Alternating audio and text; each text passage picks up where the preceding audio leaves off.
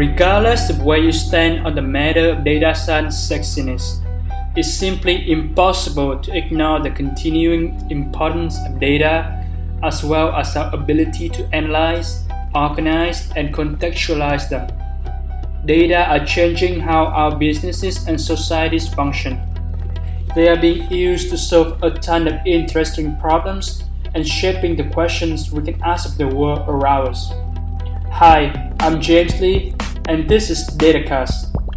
Join me for raw conversations with practitioners from the worlds of AI, machine learning, statistics, and data science.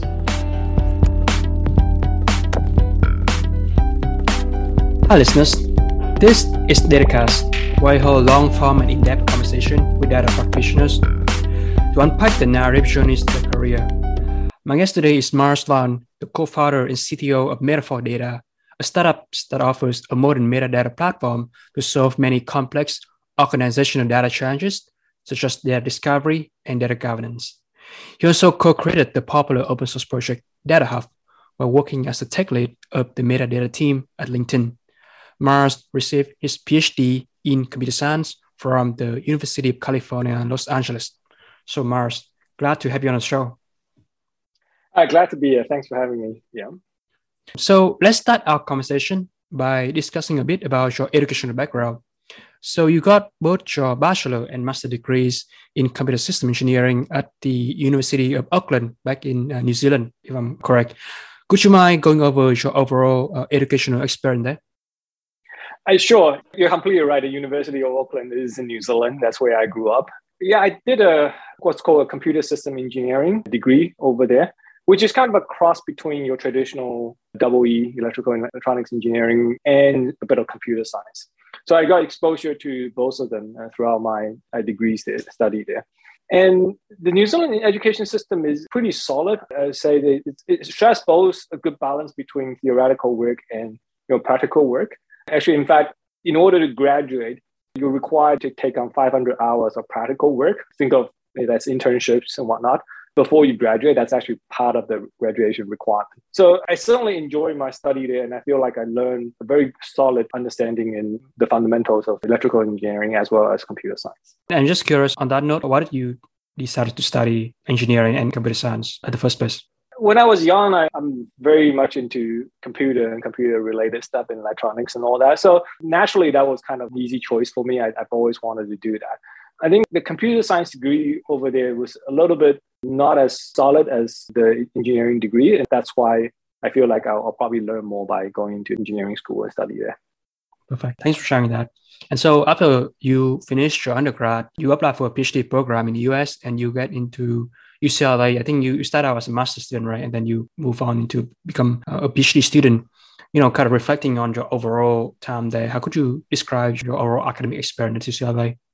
So it was actually quite different, to be honest. I remember the first time when I came to the US, and it was just a very first class, actually. Uh, this undergrad class in algorithm, actually. And, and that was the class I attended because I didn't actually went through that particular course when uh, doing my study. And what, I was shocked by how vocal the students were in the US.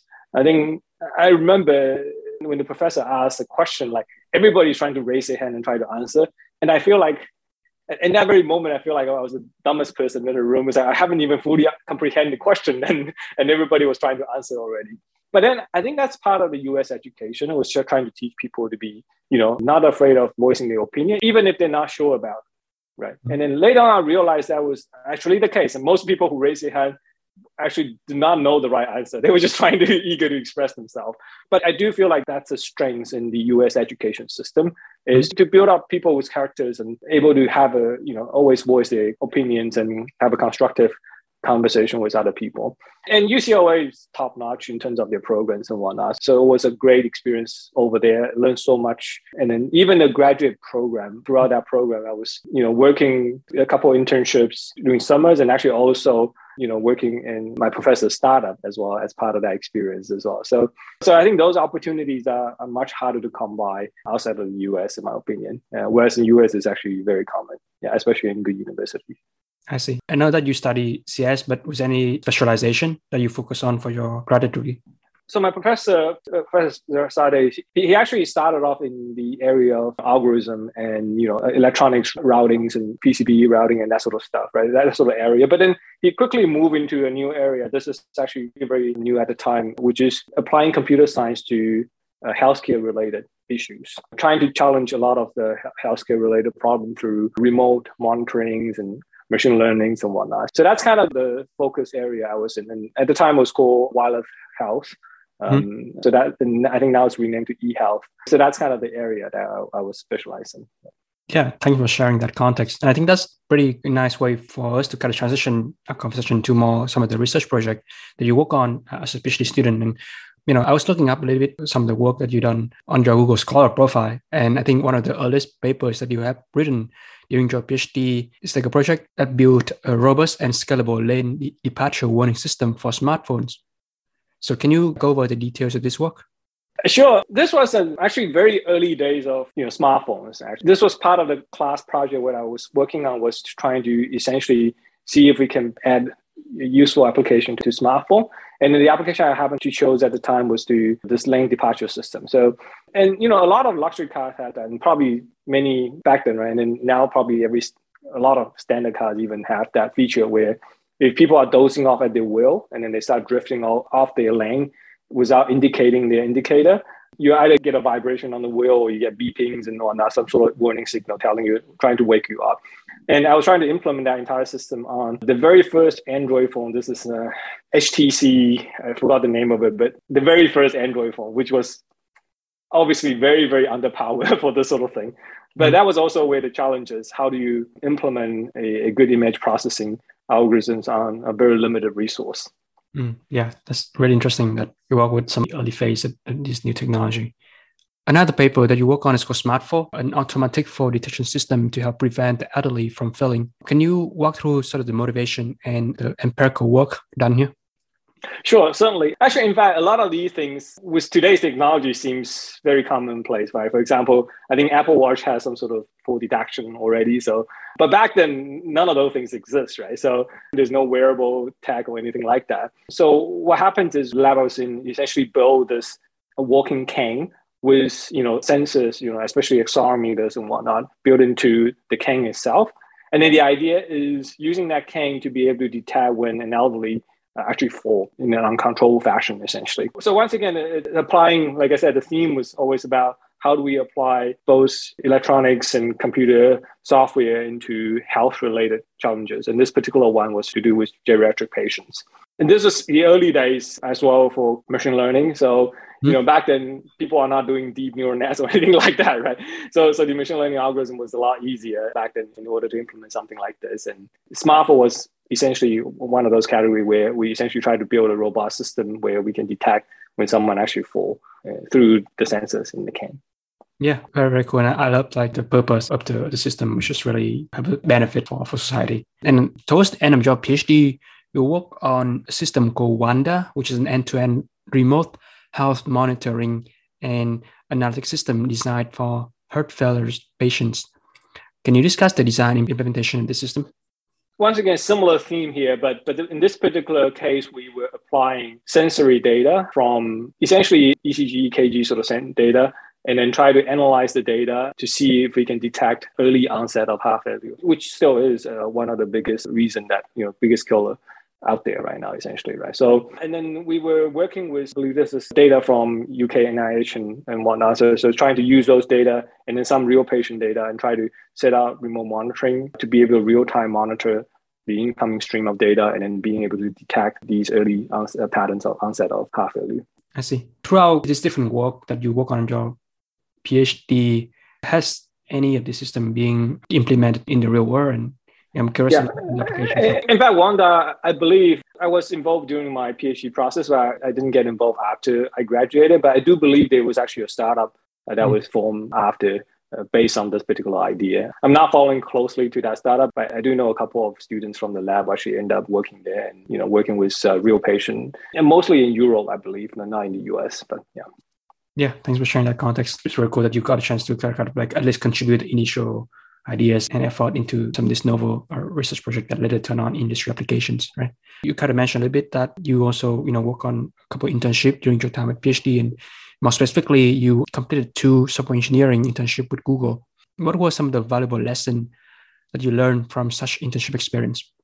I think for people who study computer science is almost a given. I think computer science by its own very nature is there's a lot of practical application to it. And you know, what's being studied you know in the field of academia very quickly get applied into industry. So having that industry experience is critical for even for people who do not intend to work in industry and stay in academia. I think having that exposure understanding you know what's possible and what's being you know explored out there and have that take that feedback into driving the actual research directions and whatnot is super valuable. So that was kind of my experience with interning at Google, and obviously Google is one of the best company to work at. So I was super excited when I uh, went interning there. The first internship was actually in uh, Google LA. and mm. Back then it was in Santa Monica, uh, where they have the offices there. And then the second one is actually in the headquarters, Mountain View. So both experience was fantastic. I mean, Google is really top notch in that sense. You, you know, not only do you get exposure to how the best tech company will work and all that, but you also surround yourself with very, very smart people, no doubt. The joke of the day was you always have this imposter syndrome, right? when you're at Google, it doesn't matter how long you work there. Every now and then you just feel like, oh, I, I don't really belong here, right? Everybody else is way so much smarter than I am. But that's how you sort of drive yourself, right? By surrounding yourself with very smart people, you essentially improve yourself through the process as well and hopefully become one of them too. That's all. Yeah, for sure. And I guess another point is I feel like writing code university versus writing code in industry is probably very different. And I'm curious, when you actually working at Google, did you pick up any um, relevant best practice in engineering? Yeah, if so, can you tell a bit about your journey of learning to become a more practical programmer, I suppose? Yeah, absolutely right. I mean, uh, school doesn't teach you all these skills, right? I mean, you kind of have to learn them from industry, and then it's a very different set of skill if you think about.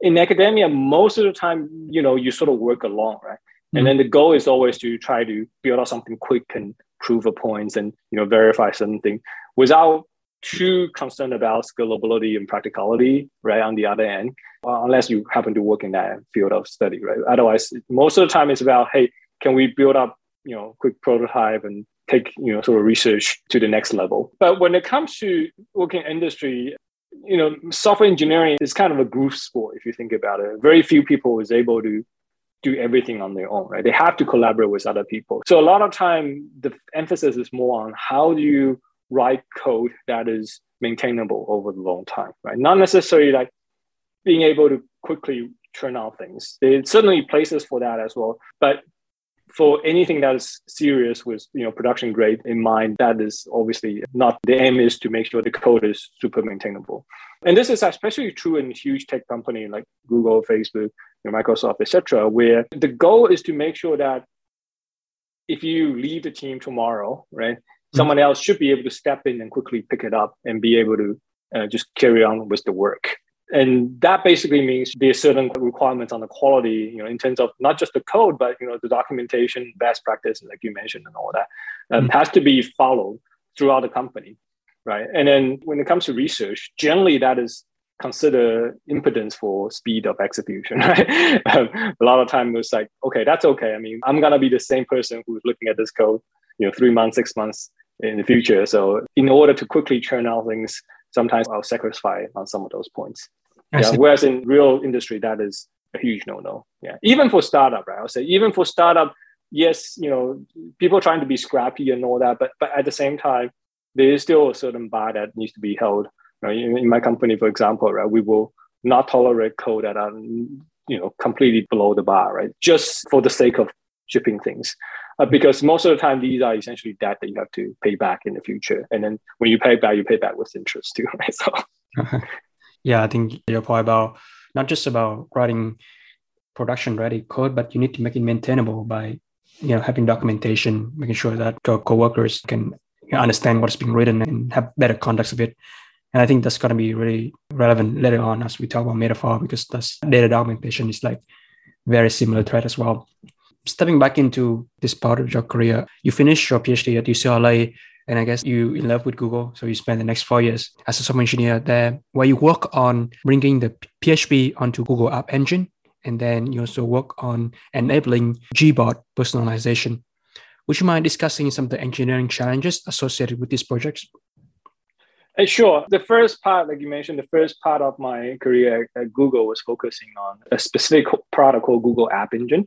This was kind of the marquee product for Google uh, GCP Google Cloud Platform in the early days. That was actually one of the key revenue driver for them as well. The entire snapshot was sort of built on top of it. So Google App Engine, you can think of it as essentially uh, serverless, as how people generally call it nowadays. The developer only need to focus on their particular parts of the application logic without worrying about scaling the infrastructure, you know, all the security consideration around it, and all these other things, right? It's just taken care of by the infrastructure itself. Sometimes it's called function as a service, even, right? Or, so that's kind of where the stuff that I'm working on was specifically enabling PHP to run in Google Cloud uh, App Engine, right? Mm-hmm. And this was an interesting project in the sense of, you know, back then probably even still true today php is still one of the most popular languages on the web. You know despite there's a lot of comments around the quality of it and whatnot it is still one of the most popular languages out there.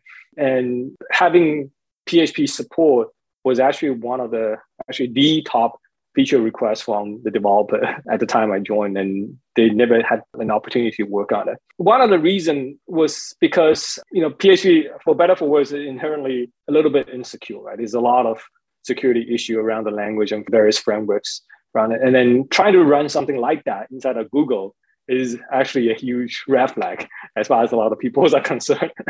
so one of the biggest challenge there was to make sure how do we have a good sandbox environment where we're able to run these things safely. Right? And once again, this is prior to Docker was even uh, you know being popularized or anything like that. So trying to build, you know, to a great extent, was kind of building a mini version of Docker inside Google App Engine to make sure that you can still run the application freely without worrying about what if there's any you know issue, uh, any security issue to do with the runtime itself and whatnot. Yeah. So that was the first project. Yeah, and then the second project like you mentioned as well, is personalization for Google Keyboard, abbreviated as Gboard. Uh, this is actually the standard keyboard on Android. So if you have Android, that's probably uh, something you're very familiar with. So the idea was how do you help suggest, you know, essentially being sort of doing this predictive typing on Gboard based on the person's personalized context. Mm-hmm. Right. So so think of it as we essentially build a small search engine within on your device that basically index all your uh, Gmail and contacts information and whatnot. So when you type, you know, we'll make sure we influence and bias the, the language model in such a way that's similar to how you normally type in your emails or when you try to type in, you know, people's name and whatnot, it's able to smartly auto-complete that. It doesn't matter whether it's a common name or not. It's an interesting challenge in that sense, right? Because of you know privacy concern, right? People will not feel very comfortable uploading all their data to the cloud. And also they will feel like, you know, if, if your device is out of internet connections and whatnot, I want to make sure that you can still perform all these, you know, predictive typing when that's the case. So because of that, everything has to be done on the device itself, which is very resource constrained, obviously. So how do you make sure that you can do it? And when you do all your trainings and whatnot, make sure you do it in such a way that you do not bog down the device, but then still provide the best possible experience to the user. I see for both of these projects you work on Google, the focus has been really on building infrastructure to enable reliable and efficient performance of the Google engine and, the Gboard, right? And then I'm sure like your engineering power is gonna definitely improve a lot just from being the team that built the system for the end users. You spent about four years Google, and in 2017 you joined LinkedIn to lead an engineering team that builds the core metadata infrastructure for the entire organization. Why did you decide to make this career transition? At the time, I was you know looking at uh, opportunities available, uh, you know, outside of Google. I feel like I was there, you know, with my intention and all that. You know, it was about six calendar years in total at Google. So I feel like I'm ready to move on to something else, different environment, different kind of challenges. So I looked around, and uh, LinkedIn at the time present a very interesting opportunity where they just started to explore the field of metadata and then they, they literally just formed the new metadata team with a couple engineers and then they need they're looking for a tech lead to lead the team so when I saw the opportunity, I said, hey, this is very interesting. It's an opportunity for me to sort of both step out on my career, but also to hone my leadership, you know, experience where it's much harder to do at Google uh, as kind of a, just a senior software engineer, right? So that's why I sort of jump on that opportunity. I, I didn't actually have much of a data background at the time, right? I mean, I did some machine learnings and whatnot, but it's not the, quite the same as you know uh, what people talk about today, right? Mm-hmm. So I was more of an infra guy, so to speak, and mostly focusing on cloud related stuff at the time. So I say, okay, this still it's kind of a good cross. I'm very interested in data. The data is the future, but I don't feel like I want to become just a pure data scientist. That's not my background or by training in any way. So mm-hmm. I want to have some exposure to that uh, but also being able to bring my own personal experience and expertise to the field. And then I feel like this opportunity was a good one because of the marrying of the two fields. So yeah, that's why I decided to change from uh, Google to LinkedIn to join the team and lead the team. I see. Yeah. So like, given you're interested in data and you want to, this opportunities like married both that interest with your expertise in infrastructure engineering. And I also like the first part you mentioned, which is you want to level up your career and take over like a leadership position, right? To mm-hmm. not just an, an uh, IC engineer, but want to be at a high level as well. Now, so at LinkedIn, you have designed and developed their generalized metadata search and discovery tool called Data Hub. I think it was a blog post about back in August 2019, and then this product later was open source in 2020. Would you mind briefly explaining the motivations behind the creation of Data Hub? So Data Hub, there's actually a very interesting story behind it. When I first joined LinkedIn, like I mentioned at the time, they say, hey, look, we're trying to build this next generation of metadata infrastructure, and we have a t- new team. Would you like to come and lead us? That's how they sold me, right? And when I joined the team, literally one month after I joined the team, the order came from the top, say, hey, look, drop everything you work on. There's only one thing that matters to the whole data, the greater data team, which is GDPR right? Mm. So this is like literally a year and a half away from the GDPR enforcement, and then everybody start panicking and say, "Well, what are we gonna do?"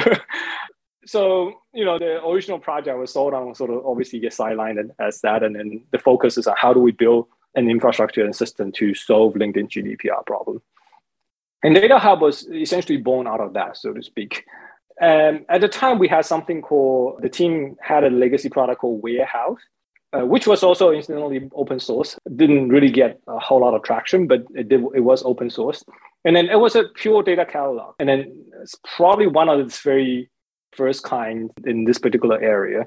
And the team was essentially taking that and say, okay, how do we take that, which is mostly just an app, and then scale it into an actual infrastructure that can help enforce GDPR compliance at LinkedIn.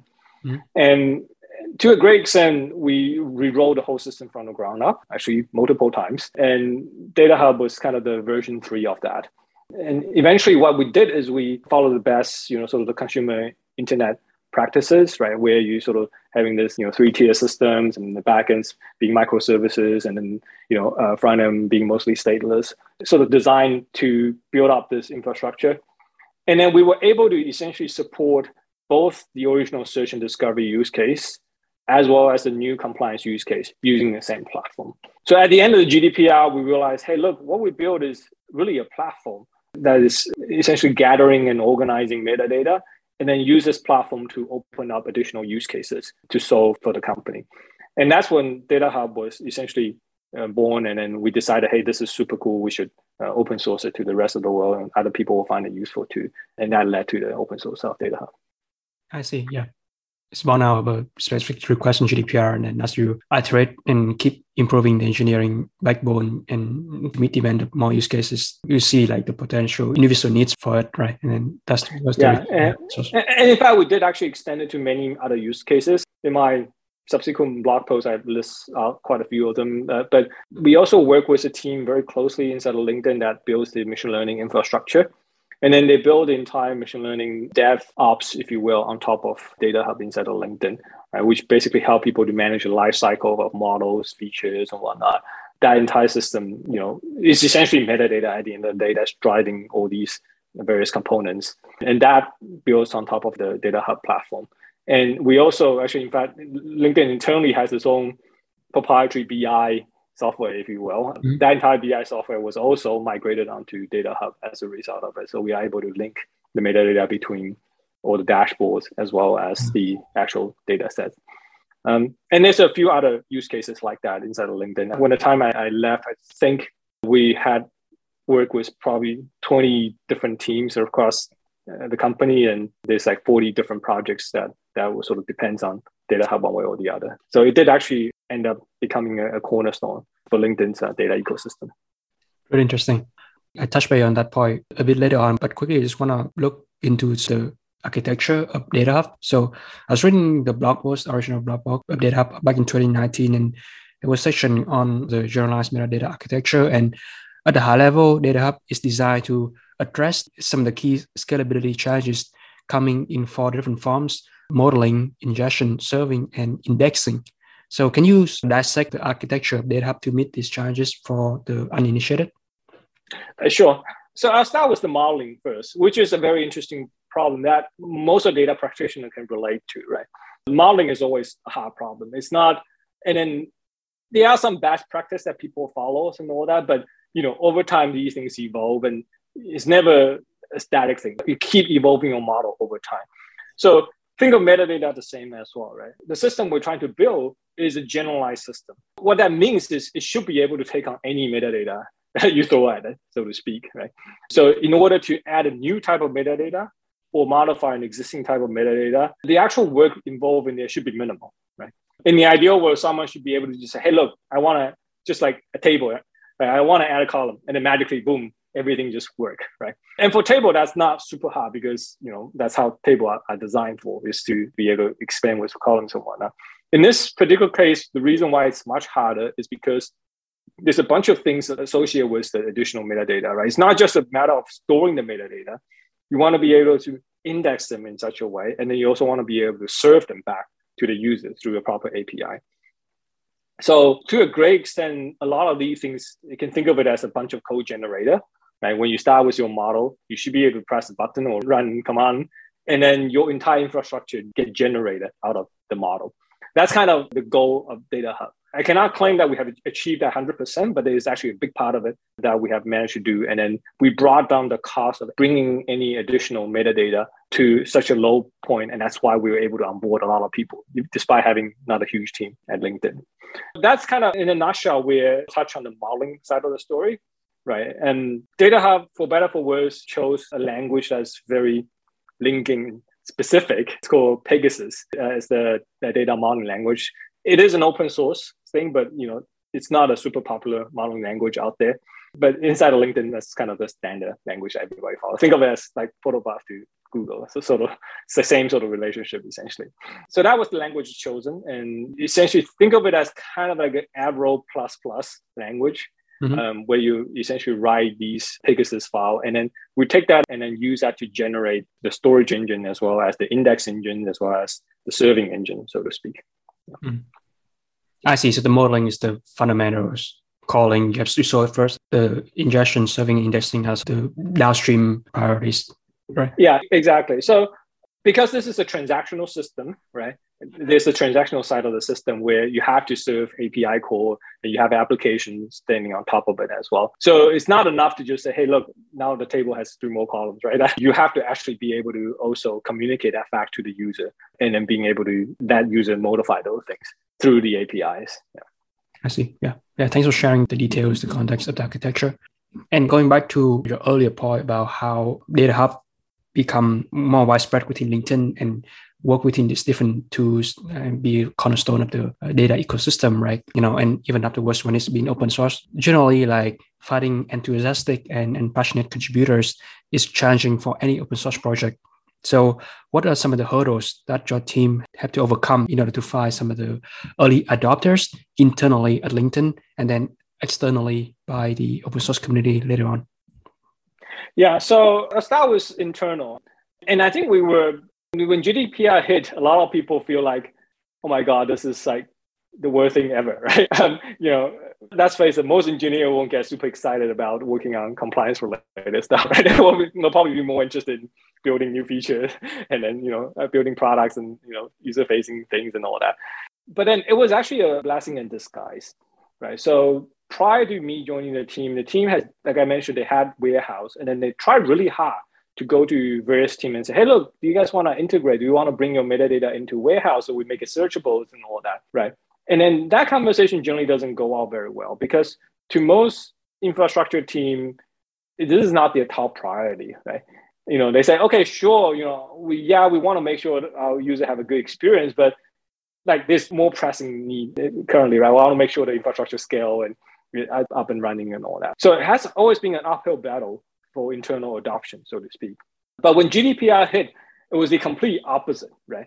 Because the order came from the upper management, was like every team has to work with the metadata team in order to be GDPR compliant, right? So now it's the exact opposite. Everybody come and say, hey, how do we integrate with you? Rather than you know us going to bag around and see if anyone will help us. So through that process, we were able to establish essentially think of it as a pipeline of shipping all these metadata across multiple systems into us. Mm-hmm. Right? And once you establish the pipeline, it's very, very easy to add additional stuff on top of it, right? Because people say, okay, well, you need three more pieces of information. Okay, let me send that over, right? I just easily add to the existing pipeline to do that. And that basically help us to form this virtuous cycle where we say, hey, look, now we can we're bringing some bare minimum metadata in order to solve GDPR, but now we can start bringing in richer metadata to solve other use cases. And the cost of doing that is so low for the other teams. Generally, they'll just be okay with it. And then because of that whole process, we were able to get a lot of internal adoption. And then once you have the momentum, when the momentum is with you, now everybody starts looking at this and hey, this is very useful because you have certain things, for example, our indexing pipelines and whatnot. People are like, oh, we need that for our other internal apps. But we don't want to build that ourselves. We don't want to maintain that ourselves. Can we just piggyback on top of you? Mm. So, so literally, the team at its peak has about 16 engineers, but we have so many backlog items that we essentially have to say no to some of customers. Say, hey, look, we cannot onboard you this quarter because we got way too many people waiting, so to speak. I think you have to sort of hit that critical mass in order to really get the wheel running. But before that, it was hard. And I think GDPR definitely helped us to tip over that hurdle internally, right? Mm-hmm. So externally is an interesting scenario. We never, you know, open source is kind of for most full-time engineer working in a company, open source is kind of a side gig always, right? It's always a side project, side gig. It's never gonna be their main bread and butter. So for us, we never really tried super hard to push for external adoption, right? Mm-hmm. It was mostly saying just coming out of the goodwill of a couple of engineers who are interested in doing open source. And we were able to convince the upper management to allocate a certain amount of team's resources into open source. So at least we were able to, you know, help resolve open source issue, run regular town hall, and you know, make sure the documentation, external documentation are great and all that. And then upper management agreed that was a good idea, specifically for the LinkedIn brand building purpose. Yeah. Um, so once we had that sort of agreement, and it helps to foster the open source project, right? Because we can actually literally allocate people to work on certain part of the open source without this whole thing being kind of a charity run system, right? So, so that's how we're able to get the open source system running. And that's how actually DataHub became the, the most popular open source project in this particular area, right? Because we were able to, you know, leverage some of the LinkedIn resource brandings and whatnot and be able to push forward. I see. So you said that upper management one invest a little bit on having engineering, a few engineers working on open source version for the purpose of branding. And then because of LinkedIn brand, you know, DataHub got adopted by a few of the enterprise later on. And then that's why, you know, it become more popular within the data discovery, data search group, right? Yeah. And there's a very good book that talks about open source communities. And the name of the book is Working in Public, right? Yeah. So this particular book talk about, you know, the whole open source models and whatnot. And I think for this particular kind of project, Actually, in fact, if you think about it, for most you know open source project coming out of companies and whatnot, mm-hmm. generally it falls into what's called a spectator model, right? which is essentially saying that there will be a small group of people, generally the original company, that's contributing majority of the thing into the open source. Everybody else is mostly a user and occasional bug fixer and whatnot there's obviously exception to that, right? There's certain open source really take on its own life and whatnot. But most of the project, and especially in this particular area, and there's a couple of them, right? Coming from this, one come from Netflix, one come from Airbnbs and whatnot. So all of these things, they tend to be sort of spectator based. So if the originating company is not willing to put in any resource into driving it, the project generally is very, very hard to take off the ground. And then until the project really get into kind of a foundation where, okay, now everybody's sort of equal, right? It's no longer, you know, LinkedIn's own project. It's no longer, you know, Netflix's own projects and whatnot. Then the open source had a chance to really take on this life of its own and grow organically. Before that, you know, it's essentially someone, some team will have to really push for it in order for it to, move forward. Yeah. yeah. Thanks for yeah, providing that perspective, the details on how I guess internal open source in, in big company mature throughout their um, you know their life cycle. Since November 2020, you have been the CTO of Metaphor Data, a startup that you co-founded with Pardhu Gunnam and Seyi Adebayo. So can you share the story behind the founding of the company? So when we open source DataHub, and, and by the way, Padu was the manager of the team. I was the tech lead of the team. So both of us worked together very closely for the better part of the past three, four years, essentially. And when we open sourced the project, we obviously got a lot of interest from the industry. And then we were like, okay, this is probably something to it, right? We feel like, oh, this is useful beyond LinkedIn, right? Which is the first. We already know this is super useful inside of LinkedIn, but then the question is, can this be useful in general, right? Beyond LinkedIn, and what kind of does it have to be like huge company, right? Or because if it's huge tech company, there's only a handful of them, right? So is it generally useful even for like mid-sized companies or, or even growth stage startup? Right? And open source help us validate that point. And then it also help us to put ourselves on the radar, right, uh, out there. As soon as we open source a project, there's a couple of VC essentially start chasing after us and say, hey, when do you want to. Mm. you know, leave LinkedIn and start a company around it, right? And Andreessen Horowitz, A16Z was one of those companies, the early companies that have been chatting with us pretty early on. But at the time, you know, I feel like I don't want to start a company just because other people want to invest in me. That would be the wrong reason to start a company. Right?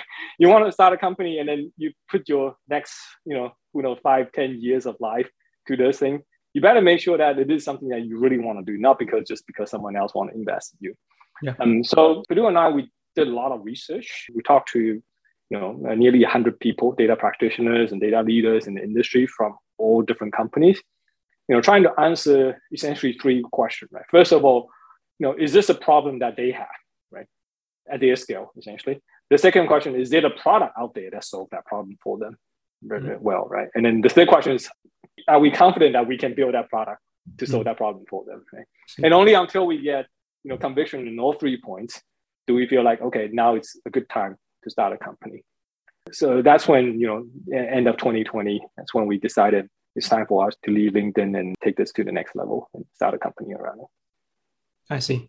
Three questions. Is this is a problem that they have. Is there a product out there that exists to solve the problem? And are you confident that your team is capable of solving it right? I guess like at what point that you felt you like believe that you know you can answer this you know, what are some your answers? so, so I work backward, right? Uh, the last question is actually the easiest to answer.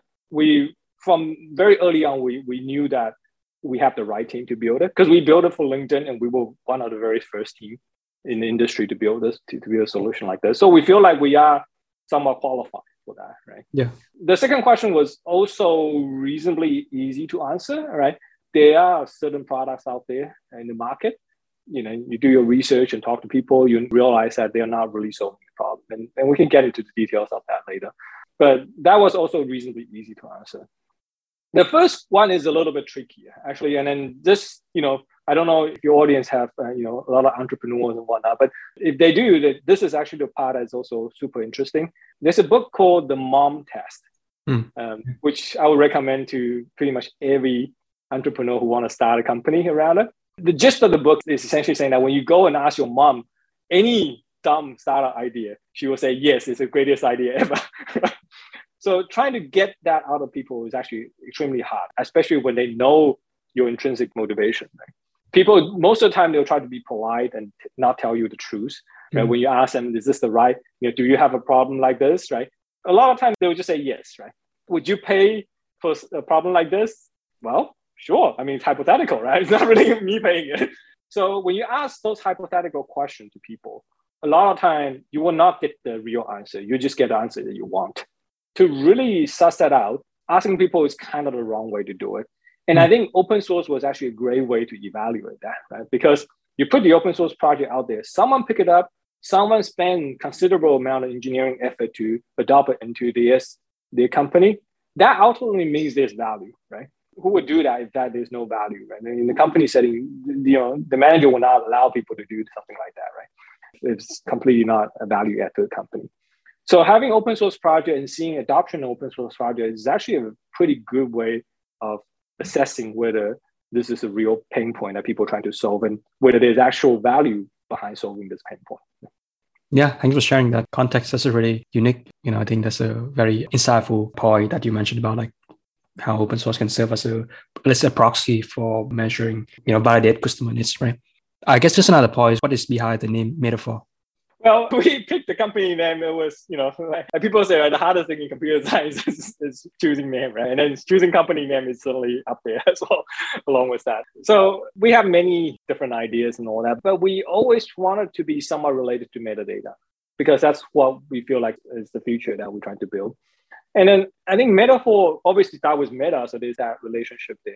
But then if you think about it, what is data anyway? Right? Data to a great extent is trying to tell you a story or someone who's trying to use data to tell a story at the end of the day, trying to achieve some business goal and whatnot, right? Use through data. So to a great extent, it is essentially using data as a metaphor for an actual goal, right? Whether it's business and whatnot, right? So I think that the name metaphor is, you know, refreshing in that sense and then relevant. So yeah, eventually we picked that. And one of the consideration while we're picking name was the availability of domain, because we all know there's a lot of squatter on the internet taking up all the common words and whatnot. So obviously metaphor.com is not available, so we're not able to get it. But metaphor.io, we were able to acquire uh, with a fairly reasonable price. So we decided to go with that. Yeah.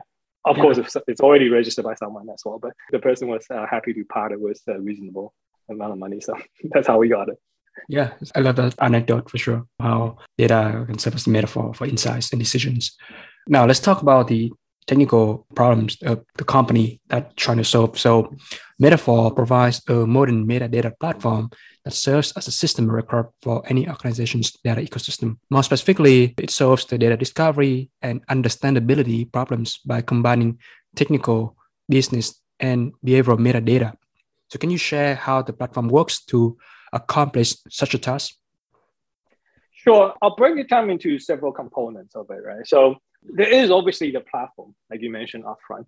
But what is the platform, right? The platform, in a nutshell, is gathering metadata from various sources, right? And then essentially turn those metadata into kind of a standardized form, if you will, and then serve that thing through an API, right? Ultimately. So I'll repeat that again. It's gathering metadata from various sources and then transform them into some sort of standardized form and then eventually serve it for your downstream use cases. Mm. What does that sound like to you? Can you think of another thing that works like that in data? Gathering data from multiple sources and transforming in a way to be standardized to serve for downstream use cases. Does that ring a bell? Does that sound familiar in data? If it does, that's what you, all you do with data, right? If you think about it, yeah. the data warehouse is exactly that, right? You, you try to get data from various different sources, Salesforce, Amplitude, whatever, right? You get all these data from transactional online transactional database. You put it into tables inside a data warehouse, right? That process is essentially standardizing the data, right? Okay. And then eventually, once you have those in this standardized servable form, you serve for the downstream use cases, whether it's computing the metrics, you know, or doing machine learning or whatnot, right? So essentially, the metadata platform, if you think about it, is not very different from a data platform. That's the angle is essentially the same. So anything that you can think of that re- require you to have a good data stack, you know, you can apply all of that into the metadata stack as well. There's no difference. The only difference is what's in the bits of bytes, right? In this particular case, is metadata rather than you know your product purchase, your subscriptions, and whatnot. Right? It's just the content of data is different. But then, in this particular case, it's also different in the sense that what the use case you're trying to serve is not pure analytical use case, right? Actually, in fact, the thing you're trying to serve most of the time is kind of a more like an online transactional use cases, right? When someone search a data set or trying to search a column or search a comment, you know, descriptions and whatnot, or search the lineage and all that, they expect to get those answers immediately, right? They're not gonna work around Twiddle or some work wait two one two minutes until the answer spit out, right? So that is the fundamental difference between kind of a metadata platform versus a data platform. Okay, so that's the first piece, and then that also entails if you think about, I'm take the analogy a little bit further, right? You probably no doubt heard of a company called Fivetran. It's a huge company. They're so successful because of what? Because of them essentially serving this critical role of getting data from various different sources and then put it into your warehouse, right? Mm-hmm. Uh, that's kind of its, its main task there. By the same sort of token, the metadata platform has to also be very good at it as well. Because the metadata sources varied, there's multiple sources from very different places. You want to make sure you bring them in and also you bring them in in a timely manner as well, right? If the data, and then if your upstream API change, you want to make sure it doesn't break the whole system as a result of it. Mm-hmm. So the platform at the very end, bottom of the platform is this ingestion and then you know standardization framework, so to speak. And if you go one layer up is the API, right? Like I said, the API itself has to be able to serve various different use cases that people come up with. So in order to do that, your API has to be very rich. It cannot be just like, oh, I have a REST API and then and call it a day, right? Because your application might call, you know, yes, REST request response sort of API, but it may want to walk down the graph for graphical API, or maybe it might want to get called back, right, when something changed, right? So you want to make sure that your API, and of course, at the end of the day, you might even want to run heavy analytical workload on top of the entire metadata as well. So you want to make sure you support all those different variety of API as a system. Once again, that's slightly different from data platform, right? where the standard API is essentially is table view and, and, and whatnot. Right? So there's a difference there. And this is where we feel like we really excel as a company compared mm-hmm. to other vendors out there. Right? Mm-hmm we basically have the best platform there. We solve all these hard problems from an infrastructure point of view. Mm-hmm. Um, but just that itself is not enough because that still doesn't really solve any actual business use cases. Right? So that is why not only do we provide the best platform, we also provide, you know, use case solutions on top of it as well. And then the very first one, like you mentioned before, the biggest one we're trying to focus at this very moment is you know, search and discovery and a bit of data governance as well, where we essentially surface up your data ecosystem to all different parties of interest. There's data engineer who are interested in certain part of the data ecosystem. There's data scientists who are interested in, you know, finding out what kind of data is available out there. And then there's also, you know, business analysts who want to be able to standardize some metrics, make sure they report is consistent, and so on and so forth. So there's various different stakeholders all want a piece of action of the data ecosystem. And then that is the application that we provide in order for these people to collaborate effectively. Yeah, thanks for providing the different layers of the architecture that Joy Team conceptualized in order to truly build a robust and satisfactory metadata platform just going deeper a bit into the context and the product that you guys has been building. Uh, recently, you wrote this very in-depth post with Ben Lorica discussing the what, the why, and the how of a modern metadata platform. And uh, I think as you know, read through it, the article talk about some of the new challenges with metadata management since the introduction of the modern data stack. And then I think later on of the article, it talk about the key features of a great modern metadata platform. And you kind of mentioned a little bit in your previous answer, mm-hmm. which included scalability, reliability, extensibility, rich APIs, and ease of integration. Yeah, so would you mind unpacking some of the most relevant takeaways from that article? I sort of jumped the gun and talk about all the detailed stuff first. So I think that part is probably okay. I don't need to talk too much about it. But I'll take a step back and then maybe answer the why question first, right? Mm-hmm. Um, you know, it's, it's not enough to just build cool tags and whatnot, right? There has to be a real compelling reason behind it to build something. So the why part, as you pointed out, if you want to point to a culprit, the culprit is the modern data stack. Right? Of course, you know I say that you know, with my tongue in the cheek sort of way, right? So essentially, modern data stack, of course, helps democratize data to a lot of companies that otherwise used to be kind of just the bread and butter of huge tech companies, right? And now you know you can easily you know sign up Snowflake, sign up Fivetran, sign up, you know, DBT and all that. You quickly throw together a data stack, you know, within a very short period of time with minimum amount of money spent, and then you basically have a world class data stack at that point. Mm-hmm. And that all thanks to the modern data stack, right? But one of the biggest thesis around modern data stack is instead of putting all your eggs in one basket, right? The joke is like everybody used to have only Informatica. Everything is in Informatica. But now, of course, every single piece of the stack, you can basically find the best in breed vendor. And that vendor will probably just only specialize in that, so to mm-hmm. speak, right? They will be very, very good at that, but that's all they do, right? So you're able to find the best of breed in every vertical and then put them together and then have theoretically the best of breed system as a whole. But then the problem there is heterogeneity, right? Because now everything is different, right? Sure, some vendor might choose to work with some other vendors, you know, on certain part of collaboration and whatnot, but that's kind of far and few in between, right? Most of the time, the vendors are very focused on just making their product the best in that area. Yeah. So what you end up with kind of a mixed match of system. Right?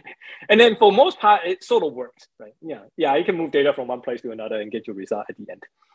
But the place where it start breaking down is actually not so much to do with the tech itself, but to do with company and organization and people, right? Mm-hmm. Because when everything is in one place, there's one system and all that, it's super easy, right? Because the vendor controls everything, so the vendor can surface everything up to you, right? But when that, that's not the case, and you have a bunch of people, right, data citizens who want to actually start trying to work on these things left and right, and you know, of course, we want to democratize the data to everybody, right?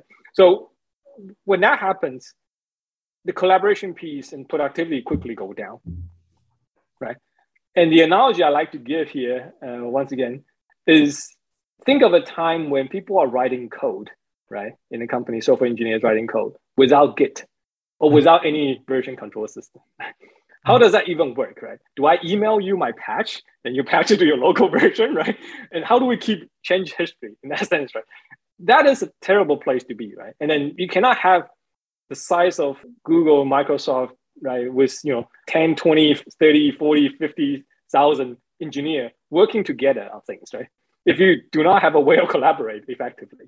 Mm-hmm. And I think data is kind of in that phase right now, right? Yes, you have the best of tools, right? Okay, sure, you know, Snowflake is su- super cool. You can scale it to whatever level you want, right? But that's just you as an individual, right? When you try to collaborate with other people, there's literally no good tool out there that help you to do that. And then we actually fall back to the same, you know, I email you my patch sort of scenario, right? Where people just essentially ping other people on Slack and hey, hey, what's up with this thing, right? Do you remember this? I said, oh, maybe not, but you can talk to Fred. Fred worked on this three months ago, right? And then you go to Fred and Fred said, oh, I don't know, I didn't work on it, but you know, someone else might have some idea, right? Or you know, people just put bits and pieces somewhere, right? Okay, maybe I, I create a text file. I'm pretty sure a lot of data scientists and business analysts can relate to that. They have plenty of SQL file lying somewhere in their on their computer where they have snippet of SQL, right? And every time they just have to go back and copy and paste that and then reapply it somewhere. That is not collaboration, right? That, that is why you know the modern data stack didn't help is um, making sure that you're actually providing a great experience for people and then a productive environment where people can collaborate. Mm-hmm. And the reason behind that, like I said, this is you need essentially a tool that is essentially cross-cutting that talk to everybody that work with everybody in order to bring up that unified view to people. Yeah, I think that article did mention right pretty early that the modern metadata platform can help integrate, process, and serve rich metadata at scale to tackle the many complex organizational data challenges. So I think just bring up that point about you know the organizational problem, less so about the technical problem, right? And I think even earlier, the early blog post introducing you know this concept of the modern metadata platform is really served as a way to provide a, modern data experience, you know, to all stakeholders over you know this fragmentation in the data ecosystem that you just mentioned with the modern data stack. Now, I think it's pretty important to like, talk about the role that Metaphor as a company, also and as a product play within this data stack concept that obviously has been really all over the place within the data community. But I think that based on observation, the key strategy of Metaphor's product roadmap is to closely integrate with some other tools that form the core modern data stack. For instance, recently we partnered with Soda Data to serve tackle the quality and uh, observability problems taking a look at the high level bird eye point of view, how do you see the Metaphor platform fits in the broader data tooling ecosystem? Yeah. So on the one hand, I think absolutely it's incumbent upon us to make sure that we have a lot of good integration out of the box with the most popular options out there, right?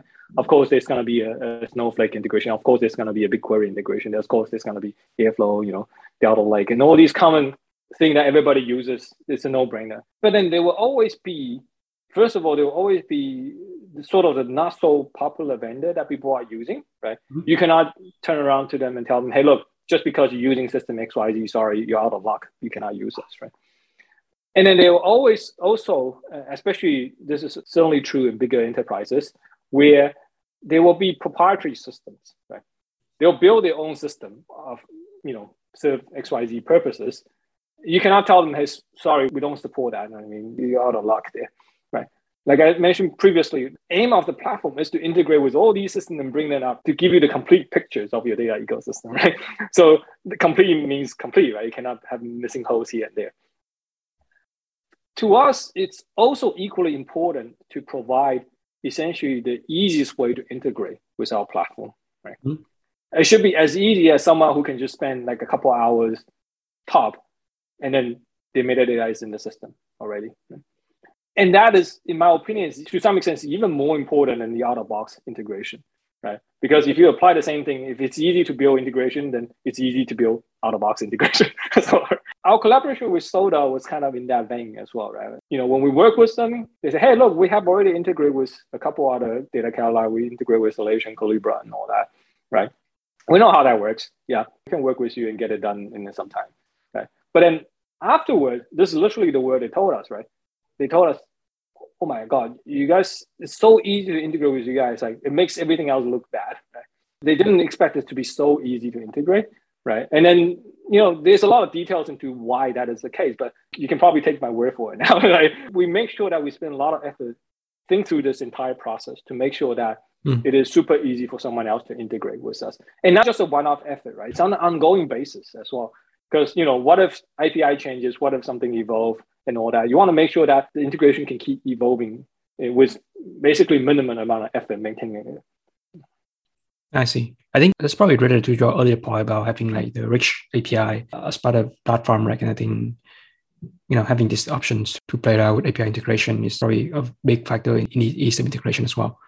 So I guess like now, I suppose uh, based on your answer, really the positioning that Metaphor have, you know, with respect to you know partnership with other vendor is really like that selling point in terms of it's so easy to integrate us. Like it's much better for you to partner and collaborate. And so that's a very low hanging fruit that both of us can benefit, right? Yeah, actually, it goes both way, right? It's easy for them to bring their metadata into the system, but it's also easy for them to take metadata out of the system as well, right? Metadata from other systems, right? For example, think of it if you really want end to end lineage, right? Your lineage starting from your five, you your Salesforce and all the way to Fivetran through data lake, data warehouse, your dashboard, whatnot, right? If you want to get that entire chain, there's only one place you can get it, which is from this platform, right? Everybody will have to contribute a little bit of that lineage into the system. But once they all contribute that, everything's linked up. And then there's only one place to get it, which is the central platform. Right? So to them, it's, it's also equal benefit, right? Because they give something, they take something as well, right? And then they know this is kind of a more of an ecosystem rather than oh you know some vendor that's just taking everybody's data and that's it. No it, it actually works both ways that's why people are interested in collaborating with us. Yeah it's really about like creating like win-wins you know partnerships exactly. with everyone. Yeah. let's take off your engineering hat and put on your founder hat. Finding early adopters is notoriously challenging for any enterprise product.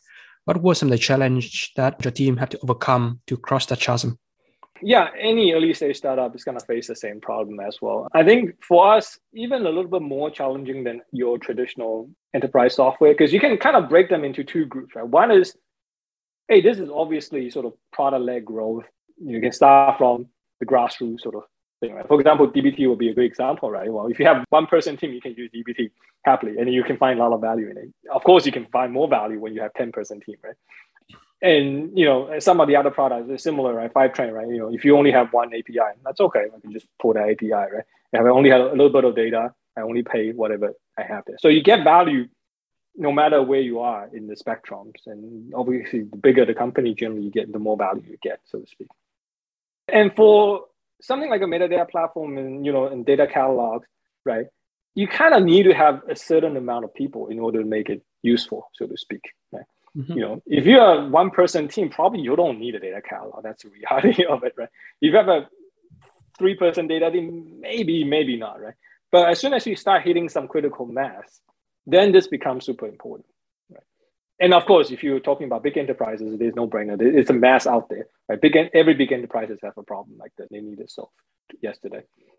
So for us, it's about finding the right company at the right time, right? Mm-hmm. You know, when we talk to, for example, Bank of America, you know, or Chase, and yeah, of course they have problem like this, right? But are they gonna work with a one-year-old company, right? Probably not, right? That's the reality of it, right? You have to really work with them maybe for a year or maybe even two years in order to really score that contract. That is not the position that most eh, early stage company want to be. They want to be able to scale very quickly, even yeah. early on. So as a result of that, it's about finding those companies who are not so big that obviously, yes, they have the problem, but they also have the red tapes, right? And then at the same time, they find value and are able to get onto the system very quickly. So that's kind of the main challenge we have in terms of finding those customers is find a sweet spot where the company is small enough and nimble enough that start having this problem and willing to try, you know, early stage startup as the vendor solutions. I see. I guess just like double click on that. What are some of the channels that have been most effective for your team to extract out like this, you know, ideal customer profile that can be good Lighthouse customers for Metaphor? Yeah, we're still exploring, to be honest. We don't have the answers to all that, but we do feel like, you know, content is an interesting channel, right?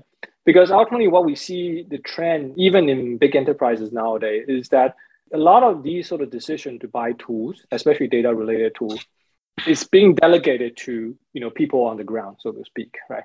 It's no longer your traditional enterprise sales model where you have to go and wine and dine with the CISO or play golf with them in order to score those contracts, right? And then they have no clue what they bought just now, right? They want to make sure that this tool is actually ultimately useful for the people who are using it. And in order to do that, they essentially delegate that responsibility to, you know, practitioners and or data leaders and whatnot, right? And these people, they may be actively looking for solution, but more frequently they are actively exposing themselves to, you know, podcasts like yours or you know blog posts out there where they can equip themselves with more knowledge about what's available out there to help them uh, improve themselves and their team, right? Mm-hmm. And that's why we feel like the still kind of like product led growth in, in a great in a sense, but you know maybe targeting not just the pure data scientists or analysts, but maybe one level, two level up, where those people have some decision power about the tools. Mm-hmm. Um, but then at the same time, they're not so far away from the actual work that they don't know what the actual people needs and all that. So trying to reach those people through content seem to be somewhat effective as far as we can tell so far. But is it a better way to reach them? Maybe we're still exploring. For sure. That's from a persona point of view. I guess another angle, I'm just curious to learn more about, you know, your go-to-market motion, which is the industry. Was there any specific industry domain that you put a bit more attention into? Yeah. So data is one of those things I don't think it discriminates from domain to domain. Pretty much every domain need data one way or the other, right? It's the lifeblood of business. So mm-hmm. unless we're not doing business, if it's a non-profit, maybe then it doesn't matter to you that much, right? But there is obviously certain industries are more open to adopting solution at the earlier stage than the other, right? Some industry obviously is very risk averse, right? You know, finance and insurance and all these industries tend to be more risk averse, so they will not take on unproven solutions, so to speak, very easily, right? And things like you know probably like e-commerce and you know some tech-oriented companies, right? Not pure tech tech, but you know tech-powered companies. They tend to be a little bit more forward-thinking, and they tend to have a bigger data team as well, where mm. these problems tend to surface. So those industry tend to have more interest in a solution like this. Obviously, tech is another place where this is obviously very sought after. But then beyond that, I think probably those tech powered uh, company startup that's trying to disrupt traditional industry tend to be one of the ideal customers for us. I see. Yeah. I think it's much easier as a startup to sell to another startup because they have the same, I guess, mentality of like, you know, moving fast and experimenting with new things, right? Yeah, as long as you can bring value to them, right? They're not afraid of trying new things, right? Their company, they're certainly much bigger company where they feel like, oh, there is value, but I don't know if I want to try new things. I would rather stay with whatever i know, even if it's less efficient or you know whatnot. Yeah. Yeah. Hiring is another critical responsibility of any early stage startup founder. What valuable lesson have you learned to attract the right people who are excited about the mission in Metaphor? I'll put a plug in there. We're hiring. so talk to me, contact me if you're interested in this field. But I think, especially for early stage startup, right? It's not really built for everyone, to be honest. Um, you kind of have to have the right set of mentality to work in early stage startup, right? That generally translates into, okay, you have to be a little bit scrappy, right? You have to be able to deal with the fast pace and you have to be able to put on multiple hats. Those are some of the characteristics that are more unique to you know early stage startup than, than later stage startup. So what we found out is, you know, it's not about just hiring people for hiring people's sake. You kind of have to hire the right kind of people, so they actually thrive in this environment. Right? And for better for worse, people who work in big company for many years tend to be a little bit less suitable, right? I mean, obviously this is extremely biased, I think, but there's some truth to it, right? If you're very used to the pace of big companies, joining a startup can be kind of a cultural shock in that sense, right? Mm-hmm. And what we found out is generally people who sort of dabble in startup frequently tend to uh, perform better in startup as well.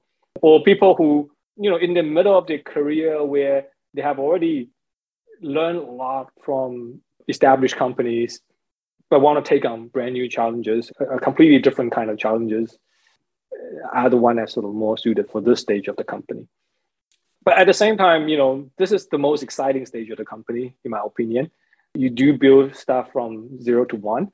You know, you do scale things that you have never seen before. And then also, if the company is on a successful path, it will probably be uh, the growth is phenomenal and it will be something that you will never be able to see in, in a big company, right? Mm-hmm. So those are the things that interest you or feel appealing to you. And I think joining at least a startup such as ours will be a good choice. I see. So what do they try to identify out of this attribute of this you know potential employees that's comfort with growth right comfort in taking a risk and jumping on a new movement new changes from what you said the best indicator for that is the past experience dabbling with similar size or like or like a startup in general? Yeah. Well, not necessarily have to join a startup, right? Someone who have always had this side hustle, you know, side projects and all that, that. Those are good indicator in my opinion, right? Because that means people are trying to get out of their comfort zone, right? mm. or, or trying to do something different from the day-to-day job and all that. Those tend to be the people who have that urge to really push themselves and grow in all sorts of different direction. Right. Mm. Those are good characteristics for early stage startup. And I guess another point related to hiring is just culture. So I mean, like team building at this stage is very important, like because you, I mean, as a founder, you set the culture norms, and that norms go down to every single person within the organization. And the earlier the stage of company, the more important is. What have been some of the things that you and your founding team been thinking about in making sure that Metaphor has a good culture norms for your employees? Yeah, I'm glad you asked that. I think as an early stage startup founder, right, a lot of time, you know, you're trying to put out fires, right, left and right, right? Okay, you're trying to build product as quickly as possible, trying to bring it to the customer as quickly as possible, trying to build team as quickly as possible. But you're absolutely right, right? If, if that's all your focus and attention, and then you say, hey, that's don't worry about it. Let's just try to hit product market fit. Let's just try to get to you know one million AR as quickly as possible, and then worry about culture later. That is a huge mistake, and most of the time it won't work because culture is one of those things. If you don't grow it and then just let it grow on its own, it's like weed, right? And it will just grow everywhere. And then by the time it's already too late to correct it, you're absolutely right. The first 10 people, 20 people that you hire, you essentially determine the culture value of the entire company for the rest of the lifespan of the company. So that is why it's it's critical to strike a balance, right? You want to make sure, yes, you're being tactical, you're practical, you're building product, you know, you're trying to get things off the ground as quickly as possible, but also spend a good amount of time to think about what kind of company you're trying to build and what kind of culture you're trying to instill. And then fortunate enough to have Pardhu, who's a great manager and who's someone who have, you know, thought a lot in this area. So the two of us, we have spent outsized amount of time making sure that the company has a good culture and value. And then it's one of those things that it's not that you set it down, write it in some wiki page, and then say, oh, okay, that's it. Right? It's something you have to actually practice in real life as well. You have to keep reminding people, you know, keep you know iterating on what's important to the company and whatnot. And also, especially when time is tough, right? Which you have plenty as a startup. It's a roller coaster ride. There will be good days, there will be plenty of bad days as well, right? When you're faced with very difficult decisions, right? We always go back to those values and culture and say, hey, look, are we doing it based on what we believe this we should be doing, right? And then almost always you find your answer there. Mm. And every company is going to have different thing, but if you stick to it, then you end up growing a company that you wanted to grow. That's kind of it. In my opinion, once again, setting it up, you know, making sure you follow it through, keep repeating it over and over again, and actually use it as a guiding post for your most critical, important decisions is hmm. what's going to really shape your culture. And then hopefully, if everything else works out well, then you have a company that you want rather than a company that you cannot recognize. So I see. Yeah, thanks for providing the thought thinking patterns behind setting up culture. And you know, eventually I think like what you said, culture is what you do, not just what you say. Over communicate these values to the employees. Like repeat over and over again. Go have that ethos can serve as like the North Star whenever you have to make a decision, however tough decision might be. Yeah. Finally, Metaphor is backed by top tier venture capital firms such as a16z and Amplify Partners along with numerous other data science and data engineering luminaries. What fundraising advice could you give to founders who want to seek the right investors for their startups? Picking an investor is super critical, right? It's one of those things that if you pick an average investor, you're probably okay. But if you pick a very bad investor, you're going to have a very bad time. And we are very lucky that we have top notch investor, and then that makes our life so much easier. That being said, I think one advice that we received during our fundraising, which we found super useful, we would love to pass it on to other our fellow founders, is to make sure that you have you run an actual process. Because you know these investment VCs and investment firms and whatnot, they will come to you, you know, out of the blue, right? It will not be like a time that you set. Right? So you meet some of them early, you meet some of them late, but you want to make sure that you run an actual process so you give everybody sort of the equal chance right? And then evaluate them fairly and squarely right? Don't just take on the first offer that comes in right? Just make sure that you tell everybody the same thing. Hey look you know we will do one week two week however long road show and then at the end of it we'll make a decision right? and that way you have all the data points right? And then try to talk to those people obviously and try to get as much data points as possible. But you have all the data point in one place at one time where you can make an educated decision. But the reality of it is actually, if you go with a top tier VC firm, you generally you can't go wrong with that.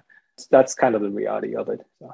I mean, obviously, A16Z and Amplify Partners are very big brands that support various category defining data infrastructure and analytics company, right? And uh, I'm sure that you know there's a lot of lesson and wisdom that maybe the right word being passed along from the investors at those firms into Metaphor. And I'm sure that's been really helpful for your team to solve some of the challenges with product and go to market as you continue this journey, right? Oh, absolutely. Yeah. We really enjoy working with them. And then, like you said, they've seen a lot of things. One of the biggest things that they were able to help us is to make sure that we don't repeat mistake that they've seen before, right? That alone itself is super valuable. Right? Joke that we often talk about is the company that succeeded early stage startup are the one that make the fewest mistake. And not the one that make the right decision is just make sure you make as little as few mistake as possible. And then being able to get those wisdom from people who've been in the field that seen a lot is super helpful. Perfect. Mars, at this point our conversation, I want to move into the final closing segment in which I'm ask you three rapid fire questions and I can give quick answers for the listeners. Number one, Name three people in the borrow data communities whose work you admire. Yeah, so we're a big fan of Benn Stancil from Mode. His writing has always been a joy to read and very, very insightful. Tristan Handy, DBT Lab, obviously he created this entire category and you know he's run a very, very great company there as well. So a huge fan of his work too. The last one is not necessarily uh, sort of industry person, is Andy Pavlo. He's a professor at CMU who teaches database mostly, but data infra in general. Really enjoy classes he share online and all that. He's a great professor. I wish all every single professor I have was as good as him, and I'm sure I'll get much better grade if that were the case. Thank you. Number two, name one book that you could recommend for people to cultivate a better engineering mindset. So I actually have two recommendations here, and then they serve different, almost like two different extremes. Not so much on engineering best practices, but engineering mindset. The first book is A Thousand Brains by Jeff Hawkins. Uh, he's the founder of Palm Inc. And this one is super important, in my opinion, in the sense that it talks about how human intelligence work in a huge way and then compare that against AI, right? The AI as we know it today. And I think this is one of those books, probably, you know, 10 years, 20 years, 50 years down the track when people read back and say, wow, this is a critical work that turns the entire AI industry into a different direction. Highly recommend if you're interested in AI ML. And then the second one is not necessarily engineering per se. It's called Scout Mindset by Julia Galef. This is a great book. She talks about essentially a mix of many things, you know, growth mindset, how to take value and all that. I think it's generally very, very applicable, whether you're an engineer or not. But I think for engineering, especially, I think a lot of people will probably find that book to be super helpful. Yeah, I, I definitely plus one to that point. I read Scout Mindset last year. I think it's really about not holding on to your certain beliefs and really be open-minded to new ideas and challenge your own opinion and making sure that how can you constantly test that whether your belief is correct or not? How do you constantly like validate and prove that you are wrong so you can make fewer mistake? And i think in the context of startup that's like 95% of the decision you have to make is based on uncertainty right? And you, you really need to adapt to your thinking given new information. So i think yeah thanks for sharing that recommendation. Finally imagine that you can send out a single tweet to all the early stage data practitioners on twitter. What could you tweet about? This is one interesting thing. I think every good things or every successful companies or projects or anything like that almost always hinge on striking a good balance. Right? If you take extreme, it will always fail almost either way. Too much of something, too little of something will always fail. It's always about how do you balance things in, in the middle. And data engineering is no ex- exception to that as well. And I'll give a data engineering specific context to that as well. Right. On the one hand, data engineer is sort of tasked to build a system or maintain a system that completely democratize your data ecosystem to everybody, right? You want to make everybody self-serve and just go on their own, so to speak. Right? And on the other hand, the traditional way of thinking is no, no, no, no, no, that's crazy. Right? We want to control everything, right? We want everything need to be highly governed. Right? Nobody's, you know, I cannot trust anybody to do anything right other than us. Right? Either those extreme will fail, I can tell you, right? You know, go without saying the complete govern means, you know, coming government angle means that everything will be essentially, you will lose all productivity that you can have, right? But complete democratization, that just means uncontrolled organic growth. And then that's also not something you want. So strike a balance between the two, make sure that you allow people to help themselves, right? In a way that you put in enough guardrails so they don't drive off the cliff on their own. Right? So, so I think data engineer that is such a critical role that they play, a unique role they play in the data ecosystem. They really need to know how to do this well in order to excel. Yeah, I think that's a brilliant way to end our conversation, just you know, striking the right balance between these different extremes, governance and democratization. The main thesis that your team at Metaphor has been working on really hard to push. So, Mars, I really enjoy our conversation today, talking about your educational background back in New Zealand, your PhD at UCLA doing research that bringing computer science to healthcare, your internship experience at Google, your time leading the metadata infrastructure team at LinkedIn and working on the open source data, your current journey with Metaphor, concept of the modern metadata platform, as well as some of the relevant partnership, hiring, go to market, and fundraising advice that have been given throughout the conversation and I'm sure that a lot of people will find these stories and insights to be useful. Be sure to include everything on the show notes so listeners can have a chance to take a look, follow up, dive deeper onto some of the great work that Metaphor is currently working on. Definitely recommend them checking out some of the opening as well. So yeah, Mars, I really enjoyed our conversation today and I hope you have a great rest of your day. Likewise, thanks for having me. And once again, this is super enjoyable. Thanks. Well, that's the wrap for another episode of Datacast.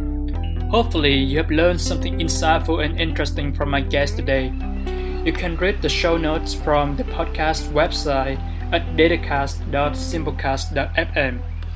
If you want to get instant updates when a new episode is released, either follow me on Twitter or subscribe to my newsletter on my website jameskle.com.